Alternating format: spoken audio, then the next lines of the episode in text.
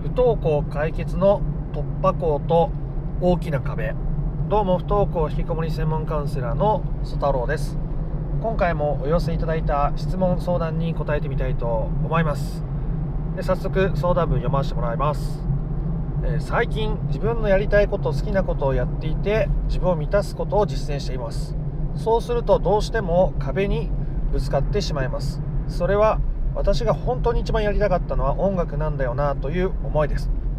音楽の道に進みたかったのですが母に音楽では生活していけないよと言われて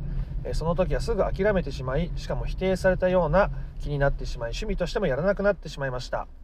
ですが後々になってすごく後悔しています。音楽の道に進んでいたらどんな人生だったろうかと考えてしまいます。どうしてもこれまでの人生に後悔する思いが出てきてしまいます。それが以前から常々引っかかっていたことでもあります。もちろん母が言っていたことは理解できていますし間違いではないとも思います。この場合もうちょっと母親母親への恨みを断ち切るワークを詰めていった方がいいのかそれとも間違った選択をしてしまった自分も仕方ないよね許そうみたいな思考に変えていく必要がいいの変えていくのがいいのかあそもそれとも別の方法があるのかっていう、え相談でございました。でこれ今多分悩み始めの人とか悩み始めて初めて不登校引きこもりの解決法って、え僕の YouTube 見出した人とかからすると何の話してるんだろうって思っちゃう方もいらっしゃると思うのですごい短い時間で簡単にだけ説明しますとま今お子さんの不登校引きこもりで悩んでいるっていう状態っていうのは、まあお子さんをあるがままにまず受け入れられていない状態だっていうことと、まあ、その学校に行かなきゃいけないとか今のままじゃ将来どうにかなっちゃうみたいな不安ですね。で同時にそれは自分に対してもあるがままを受け入れられてないということなんですよね。自分も今までなんか我慢してきたりとかこう本当はやりたいことを封印して生きてきたのでそれを子供に重ねてしまって胸がざわざわしたりこのままじゃいけないんじゃないかとかこうしたらいいんじゃないかとかそういうことをいっぱい考えてしまうわけですね。で自分を満たすってことをやっていくとお子さんもエネルギーが溜まって行動しやすくなるし結果的にそれが親としてできる最大のことなので自分を満たしましょうみたいな話をしているわけです。で今回の、えー相談者さん K さんとしましょう K さんは、えー自分のやりたいこと好きなことをやってきていると素晴らしいことですね。でその中で音楽がやりたかったって思いがずっとあってお母さんにそれを否定されてしまったので、えー否定された気がしてしまったのでもう趣味としてもやらなくなっちゃったと。でそれがずっと引っかかっててどうしたらこの気持ちを断ち切って、まあ、より自分を満たして解決に近づけるのかっていうことですね。でまずもうすでにやってるかもしれないですけど今から音楽やってもいいじゃないですか。ね今今から音楽やってもよしもう全然いいです。で今音楽仮にもやってるとか触れてみてもやっぱり当時の喜びとは違うと。ね。やりたかったのはあの時にやりたかったことで今やりたかったこととは違うっていう思いがある可能性もありますね。でそういう時に 私は音楽やりたかったのにっていう恨みをあの自分にじゃあじゃあじゃあお母さんに言うワークをやってみるとかえ自分を癒す。諦めたのも仕方ないよねって、いうワークをやってみる。ね。どっちもいいと思います。でまあそれせっかくもう思いついちゃってるんで、えーそれをいいですよっていうだけだとあんま面白くないですし他の可能性も実際にあるのでそこについて触れていきたいと思います。ということでここから先はあもうちょっとちゃんと深く自分の不登校引きこもりの問題を解決していきたい。そのためには自分が満たされる必要があるんだと。うん。よし。私もそうしていこうという方はですね、えー最後まで聞いていただけると、まあ、いろんなヒントがあると思いますので、え最後まで聞いてみてください。で、えー他の方法について述べたいと思いますがあそれはですねその何て言うんでしょう恨みを晴らすっていうのと、えー当時の自分を癒すっていう今2つありましたよね。でそれは僕から今までの音声とか動画の中で提案した一つのことであってぶっちゃけ今の自分が当時の自分にどう思ってるかとかそういうことを赤裸々にできるかどうかっていうのが、まあ、本質的にさらに大事なところなんですよ、まあ、ただこれって気づきにくいので自分が当時の自分に本当に言いたいこととか感じてることっていうのが、うん、それこそまた封印したりしているので、えー気づきにくいんですけど例えばの例を言いますね。例えばの例で言うと僕がですねある時に、まあ、仕事をしていて、まあ、カウンセリングとはまた別の仕事でしたけどやっていて、まあ、あるとあるこう高圧的な上司に巡り合ったわけですね、まあ、僕はそれ以前にも高圧的な父、えー、にのもとで育ったんで高圧的な人を多分引き寄せやすかったんだと思うんですけど高圧的な上司。しかもまあ特にですねその人は私利滅裂でむちゃくちゃな指示を出してくれる人だったんでめちゃくちゃ嫌だったんです筋も通ってないしむちゃくちゃなこと言ってくるし本当に嫌いだったんですけどでその嫌いな上司に対してふざけんなみたいなワークをやるわけですよね。お前の言うことなんて聞いてられっかみたいなワークをやるわけです。でいやよく頑張ったよねって。あよく頑張った頑張った、うん、一生懸命やったよ。で自分を癒す。これがさっき言った親に対する反抗と当時の自分を癒すっていう2つの方向性ですね。僕これだけでねすっきりしなかったんですよ。すっきりしませんでした。で実際になどんなことやったかっていうと当時の自分に対していやもうちょっとちゃんと言い返せよっていう怒りがあったんですね。つまり僕は当時我慢したわけですね。そのその瞬間、えー、嫌な嫌いな上司の言うことにある程度屈服してえ生活をしていてストレスがすごく高かったと。そういう自分に対して怒りを持っていたんですね。そんなに自分のことをないがしろにしててどうすんの？みたいな怒り。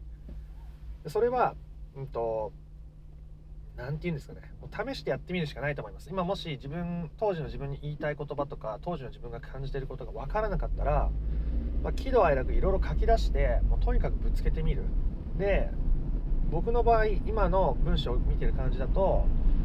まあそういう気持ちもあるのかなと思います。つまり当時のその音楽を諦めてしまった自分にしょうがないよねじゃなくてなんで諦めたのって本当に好きだったんじゃないの本当に好きだったら親の言うことなんて無視して飛び込んじゃえばよかったの。育児なしみたいなね。辛辣な言葉かもしれませんが本当はそういう自分もいるかもしれないですよね。で僕は実際そういう自分もいたし、まあ、多くの人の中にそういう自分も必ずいると僕は考えているんですけどそういうふうに、えー、当時の自分を癒すってことは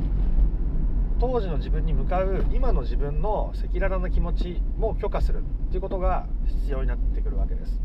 ね、もうだんだんなんか不登校引きこもりの解決法を話してるかどうかわけわかんなくなってきてると思いますけど これが解決につながるんですよね。で僕もあのねあのちょっと話脱線しちゃいますけどこういうことを話すのっていきなり悩んでる人に伝えてもわけわからんじゃないですか。僕もわけわからんと思いますあの不登校引きこもりで悩んでるんです子供の学校の行きしびりなかなか朝起きてくれなくて、うん、YouTube ばっかり見てるっていう相談内容に対して、えー、音楽の道をこう挫折してしまった自分に対して怒りを吐き出してみてくださいみたいなこと言っても届かないじゃないですか。ということで今回の話はもちろん中級編から上級編に差し掛かってますしあの今まだこの話聞いてちんぷんかんぷんだっていう人は多分他の動画見た方が早いと思うのであの全然他の動画見た方がいいと思います。っていうことをあの前置きしてまた話進めますけどこうやって、えー、自分の感情の何に蓋をしてるか分かんないっていうのが、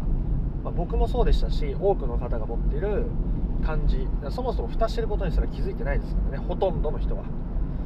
気づき始めてこうやって今ワークしてることはまず K さんとても素晴らしいと思いますしその中で当時の自分にマジで言ってやりたいことっていうのをあの考えてみるっていうのは是非おすすめです。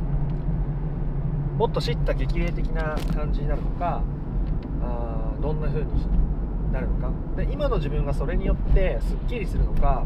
当時の自分がそれによって癒された感じがするのかその感覚が一番大事ですね。その感覚が一番大事。だからただ単純に癒せばいいとか怒ればいいとかあそういう話ではなくて自分の中で何か引っかかってるものって何なんだろうっていう内省する力みたいなのが本質的な解決をするためにめちゃめちゃ大事なんですけどこれを養うのって多分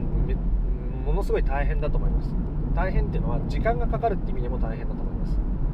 僕も本当に最初の頃なんて全然分かんなかったです。こんなこと言われたって本当にそれが解決に近づくことなの？自分の人生をより良くしていくことなの？やってみたけどすっきりしない。何かモヤモヤするみたいなのもう山ほどありましたそんなこと。で、えー、その中から 自分で試行錯誤したり時にお金を払ってカウンセリングを受けたりとかセミナーに参加したりしてだんだん自分の感覚っていうものをつかめるようになってきたしでこうやってカウンセラーとして活動していく中で、えクライアントさんのその封印してる部分とか見えてない部分とか見てない部分っていうのを気づけたりそれを気づいてもらうっていうのができるようになったっていうのは本当にそれだけの時間と、まあ、労力っていうんですかねその努力したっていう感じじゃないですけどそれなりのエネルギーが必要なことでした僕にとっても。なので今気づけなくても全然いいんです。でも自分が何か蓋してると思ったら、えー、今の自分の喜怒哀楽とか当時の自分の喜怒哀楽とか当時のお母さんの喜怒哀楽っていうのがどんなものだったんだろうっていうのを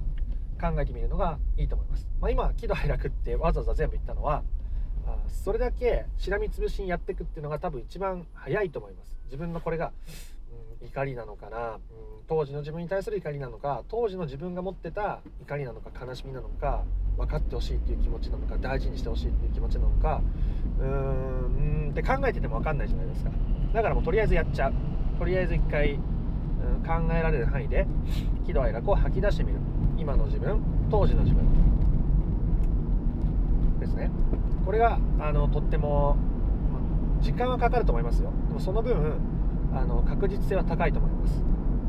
す。しエネルギーは使うと思いますけどま自分一人で気づこうと思うんだったらこういう方法ですね、まあ、僕だったらあの多分カウンセリングとかセミナーとかに参加してお金払ってでも解決しちゃうと思いますけど、まあ、いろんな人のいろんなペースがあるし、えー自由な解決があって僕はいいと思うのであくまで、ま、こうやって YouTube に、残しておくコンテンツとして、えー、活用しやすいように活用しやすいのかな？ここまであの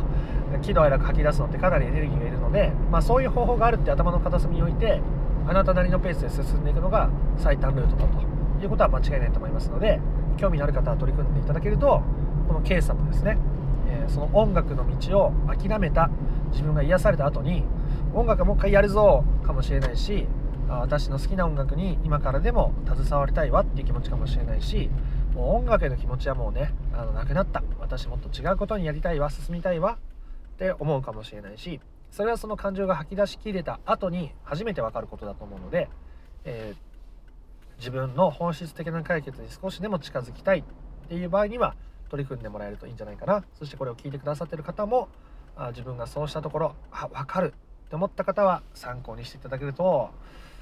ものすごく違った世界を見に行けるようになるはずですので参考にしてみてください。ということでもっと順序立てて不登校引きこもりの解決方法を知りたいよという方はですね、え